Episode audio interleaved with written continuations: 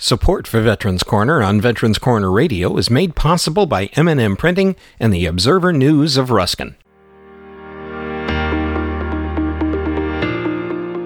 Hello and welcome to Veterans Corner Radio Podcasts, information for and about veterans. For this edition of the podcast, Bill welcomes Dr. Evangelina Katsoulakis from the Veterans Administration National Oncology Program Office. Dr. Katsoulakis came to us at the behest of Dr. Kelly, the chief of the VA National Oncology Program Office. While on his podcast, Dr. Kelly offered to help us find specialists in various cancers who are experts. In the prostate cancer area, he suggested Dr. Katsoulakis, a specialist on the staff of the James A. Haley VA Medical Center in Tampa, Florida. She's bringing us a lot about prostate cancer its detection, and its treatment. Here now is Bill Hodges with Veterans Corner Radio on Veterans Corner Radio Podcasts.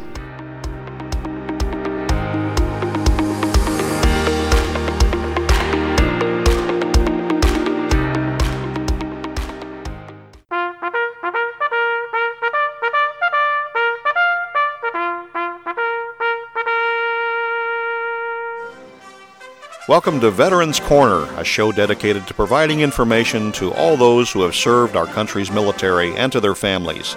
Now, here is your host, newspaper columnist, management trainer, and Air Force veteran, Bill Hodges. Hi, I am Bill Hodges, and this is Veterans Corner Radio. And we're really glad you're with us today. A couple of things we ask you to do is be sure that if you have a paper and pencil, have it handy. There may be things you're going to want to write down. If there's someone else in the house, have them come listen in because a lot of times it's better if you've got a couple of sets of ears rather than just the one.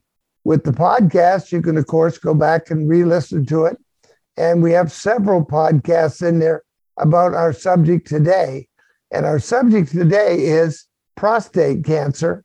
And a while back, back fact, October of last year, I had Dr. Kelly on. He's the VA National Program director for oncology. And all the folks in the oncology departments, if you will, report to him. So I said, look, there's going to come a time when I'm going to want to have the best people on talking about different kinds of cancer. And I said, would you please get one for me? Well, he did. And today we're delighted to have Dr. Evangelia Katsoulakis on the program. She is a doctor serving at the James A. Haley Veterans Hospital in Tampa. Welcome to the program. Thank you so much for having me, Mr. Hodges. It's a pleasure to be here. Well, it's Bill, so just make it easy on yourself. Okay. Really, this is a subject that a lot of us that are growing older, I guess, kind of fear, but I'm not sure that's necessarily what we ought to be doing. So, could we talk a little bit in your experience about prostate cancer? What is it? What would you look for? What are the symptoms? Anything you might share with us to get us started along the right thinking? Sure. So, prostate cancer is cancer of the prostate gland, which is part of the you know male uh, reproductive system, and seminal fluid is made, it's made in the prostate, and that you know nourishes and transports the sperm. And the prostate sits between the rectum and the bladder. And typically, most men with age develop what's called um, BPH, benign prostatic hypertrophy of the gland. And that can cause, you know, difficulty with, with urinary flow because the urine also flows through through there. So you can have difficulty with urinary flow, um, which can cause more frequent urination, um, urination at night, and that just happens with age. But while that happens with age, it's not related to what prostate cancer feels like. There's no symptom per se necessarily for prostate cancer. So most prostate cancers, I mean, the best test is, would be a, a screening PSA, which is blood work, and then a rect, an rectal exam. Which I'd like to point out to everybody. I keep saying VA is a very progressive organization. And a lot of research begins at the VA. And actually, that Gleason score was developed by a VA doctor a number of years ago. Wow. So you brought up the Gleason score. So So when we when we do diagnose prostate cancer, so once that's done, then we kind of stratify, which is basically we we group patients into different risk groups depending on a few different factors such as the PSA, the Gleason score, and then also physically how advanced the the prostate uh, cancer is. Like if we can feel it, if it's in one lobe or another lobe, or if it's going into adjacent areas. But the Gleason score, like you mentioned, is is one of the risk factors, and that's just how the cells look like under the microscope. That's hence the bend over examination that all of us fear, right? Yes, the the wipe. What is it? The uh, windshield wipe exam. Yes, that that exam. I'm very gentle. So if you come to RV, if you come to our VA, I, I, am very gentle, and and our patients um thank me for for that exam. Well, I well I really I really think that you know the, the female fingers are a lot smaller. Not not to get into it too deeply, but but the fact is, uh, I've always had females doing that test because of my doctors at the VA and they've been great. And you know, it's one of the things we have to get over. Don't not do it for fear of having to have it done by one doctor or another. If you think you've got the problem and they say, "Hey, we should do the test," then they should do the test, right? Absolutely. Um, and and again, while the the the examination, the rectal exam is important, um, the blood work is, is, I would say, one of the most important things to do.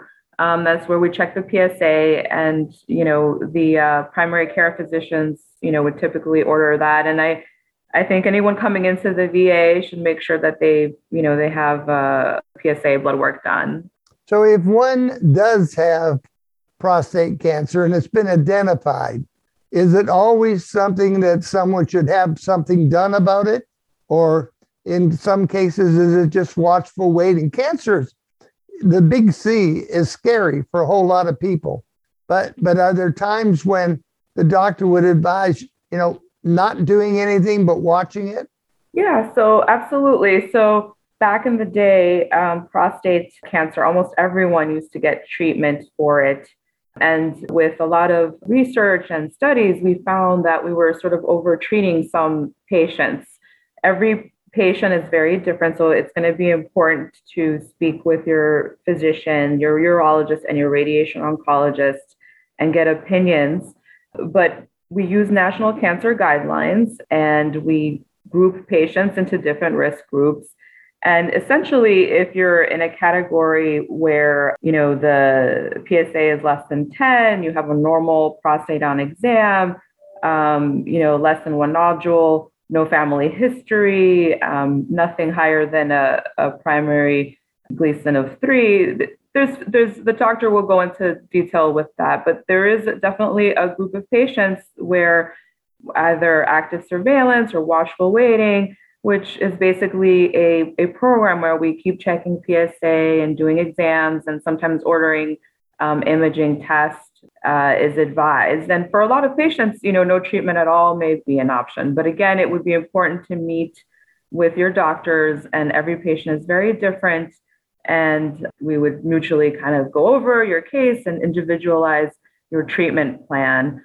And uh, also, I mean, it's important, and we have these conversations with our patients that, you know, most men with age will develop prostate cancer. I think it's something like when you're over age 60, it's something like 60% will have it. But again, it doesn't mean that it needs to be treated. It doesn't mean that it's going to cause, you know, a change in, in, in life expectancy or anything like that. So it's just something that does happen with age. Um, and again, every every patient is very different. Dr. Katsoulakis, some of the things you brought up there are very, very important. And I think maybe some people may not think of it in the right way. And when I say that is that if the VA says, you know, just watch it, some may be saying, well, the VA doesn't want to do it. And, and that's not true at all. The one thing I love about the VA is there's no profit motive. If you're going to do a surgery or some procedure on me, it isn't because you get a profit or a check at the end of the month for doing it. That on the outside is not the same. There's a lot of people out there who would do it just in order to get the check. Absolutely. And we have patients actually, uh, a lot of our, our patients come to the VA, and then also um, we, I've heard that a lot from many of my patients, and they use other insurances to go outside of the VA and get additional opinions. And I've actually heard from many of, my, of our patients that they they want to come to the VA and get a, a very honest opinion um, based on on really on guidelines rather than any any other incentives. So we do the best for our patients. You know, if there's a test that we don't have available, we send the patient out for imaging tests, other tests. We're very um, up to date, and we we definitely practice the latest standards of, of care in both in surgery, in our management, and then in radiation oncology. We have the, the latest machines in radiation. We have a CyberKnife. We have the TrueBeam. In surgery, they have the robotic surgery and we're very up to date with guidelines and we really really want to practice um, best care. What are some of the types of treatments that are available today for cancer of the prostate? Yeah so for most men we have so if we're going to decide on a treatment plan um, typically it's either surgery or radiation and both are you know, equivalent in terms of outcomes. Perhaps some surgeons may be biased towards surgery and some radiation doctors may be biased towards radiation, but it also depends on every patient and every patient's, you know, individualized needs and preferences. But basically, surgery where you remove the prostate, seminal vesicles, which uh, make the semen, and then uh, the, um, the and then sorry, and then the uh, lymph nodes, or radiation, which we can either give externally or internally. And externally, you know, we have IMRT, which is intensity, intensity modulated radiation therapy, which is um, typically given over a couple of weeks. So we've changed the treatment uh, paradigm from nine weeks now to about four weeks. We can give treatment over a shorter period of time. That's external radiation. And we also have um, internal radiation, which is uh, either with seed implant or with uh, high dose radiation uh, catheter with uh, robotic um, high dose radiation therapy. You know, your point you just made is that if I go to a particular type of doctor, if I go to a surgeon or an oncologist or any one of the other ISTs, whatever the specialty is they have, that's the one they're going to put you through. And in your instance, the VA has it all. So there's no interest in shoving you into one program or another. Absolutely. And so we uh, typically have in our uh, facility, um, and in most of the facilities, everyone's a little different, but we have both radiation doctors and the urologists who do the surgery. We have you see, see us both in order to get a pretty honest opinion because sometimes surgery is not a viable option and radiation is, is the best for the patient. So it is important to see that. And that, that actually is a strength of the VA. If you go outside sometimes and you just see one doctor versus another, you may not really understand all the op- options available and you may not be as, as educated in, in them. And, and there isn't really one way to treat the prostate. So it's important to be educated. Now, there are programs that are well they're they're sort of like test programs. They're clinical trials. Does the va participate in any of these clinical trials for new drugs and new ways of doing things? Yeah absolutely. So there's a there's a big collaboration with the prostate cancer foundation and the va uh, they've partnered and uh, in order to improve care for veterans and you know, at large uh, outside in the community. The VA has clinical trials uh, open.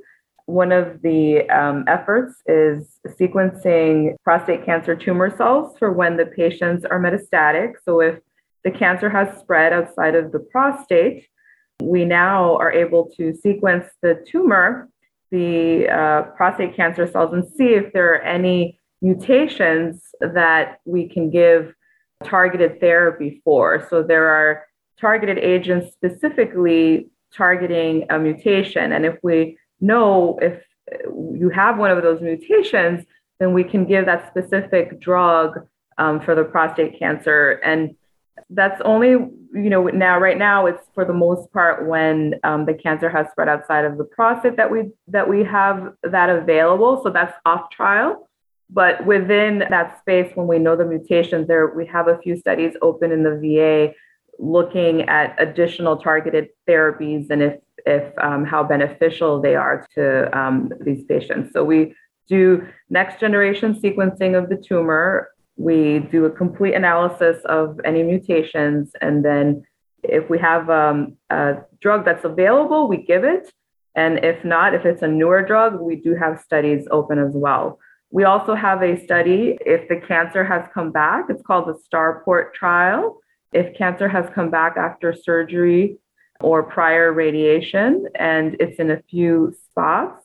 So it's called, this is called oligo uh, recurrent. Uh, oligo is from a Greek word. I'm just saying that, throwing that out there because I'm Greek, but it's um, in a few areas. So less than five areas. There are now um, studies showing that targeting those areas with radiation may be beneficial as opposed to just giving hormone therapy we target them with radiation. So there's a study looking at adding radiation versus just hormones alone for those patients. And off trial at uh, most facilities, you know, we treat now radiation. If there's cancer has come back to a few spots, we, we treat those with radiation and delay uh, the progression of, of the cancer and in some cases even improve survival. So all in all, the VA is equipped in just about every area that any facility anywhere might be. Plus, there's no profit motive. So they do things for the good of the patient. Absolutely. And it's actually a, a, very advanced and sophisticated system. The precision oncology program now sequences really almost all patients with stage four disease. We have not only in prostate, we have in lung, there's also initiatives. And we, we partner also with foundations and in order to enhance care in, in the VA. So it's it's a it's a wonderful system with the latest and greatest really in, in genomic medicine and in informatics. The, the, what well, those are going to have to be subjects, Dr. Casalucas, that we do on another day because yeah. we've run out of time. But I thank you so much for coming on the program. And I'll thank Dr. Kelly for sending you. Thank I you. appreciate your being there. I'm Bill Hodges. This has been Veterans Corner Radio. You're unique, you're special, you're great. Tell yourself so often because you are, you know. And we'll catch you again on Veterans Corner Radio. And again, Dr. Casalucas, thank you for very much for being on the program. Thank you. You've been listening to Veterans Corner with your host, Air Force veteran Bill Hodges. The views expressed on this program are those of Bill and his guests and are opinions based on the best available information. In matters of law or governmental regulation, it will always be best to check with the appropriate agency. Thanks for listening, and we hope you'll join us for the next Veterans Corner. Before we go, here's a quick final thought. Why not take a minute to follow or mark Veterans Corner Radio podcasts as a favorite? It's easy, and you'll be among the first to be notified when new episodes of the podcast are released. And thanks for listening to Veterans Corner Radio Podcasts.